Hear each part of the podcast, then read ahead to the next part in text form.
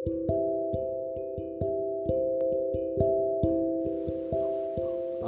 குழந்தைகளே வணக்கம். இன்றைக்கி ஒரு பழமொழி. நம்ம ஊரில் எல்லாரும் சொல்லுவாங்க முருங்கையை நட்டவன் வெறுங்கையோடு போவான்.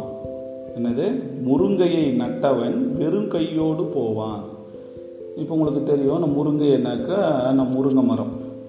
இதை எப்படி நாம் தவறாக புரிஞ்சுக்கணும்னு சொன்னால் முருங்கையை நட்டவன் இப்போ நம்ம வந்து வீட்டாண்ட வந்து வீட்டுக்கு முன்னாடி முருங்கை மரம் நட்டா வெறுங்கொய்யோடு போவான் அவனுக்கு எதுவுமே கிடைக்காது.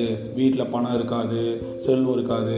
வீட்டில் யாருக்கும் வந்து நல்லா இருக்க மாட்டாங்க. இப்படியெல்லாம் வந்து ஒரு தவறாக சொல்லிட்டு தான் என்ன பண்ணாங்க? நீ வீட்டுங்களில் வந்து முருங்கை மரத்தையே என்ன பண்ணுறாங்க நடமாடக்கூடாது அப்படிலாம் சொல்லிட்டாங்க. அது அப்படி கிடையாது. இது வந்து ஒரு தவறாக ஒரு பொருள் கொள்ளப்பட்ட ஒரு பழமொழி.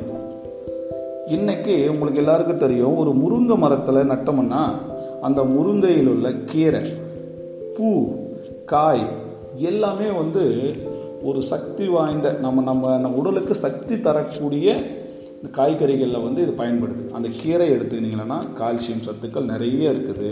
அதே மாதிரி அந்த பூ கூட பார்த்திங்கன்னா அதில் வர பூவு சாப்பிடுவாங்க. பூ கீரை காய் முருங்கை. முருங்கை வந்து நல்ல ஒரு சக்தி உள்ள ஒரு காய். ஸோ இந்த ஒரு முருங்கையை நம்ம வீட்டில் வச்சோம்னா இந்த முருங்கையில் வரக்கூடிய காய் கீரை இது எல்லாம் இவை அனைத்தையும் நம்ம சாப்பிட்டு வந்தோம்னாக்கா நம்ம உடம்பு எப்படி இருக்கும்? நல்ல சக்தி வாய்ந்தோம்னாக்க நல்லா வந்து ஒரு எதிர்ப்பு சக்தி உடைய ஒரு நம்முடைய உடம்பு இருக்கும். அந்த மாதிரி இருந்தான்னா நாம் முதுமையில் எப்போ வயசான பிறகு நாம் என்ன சொல்லுவாங்க?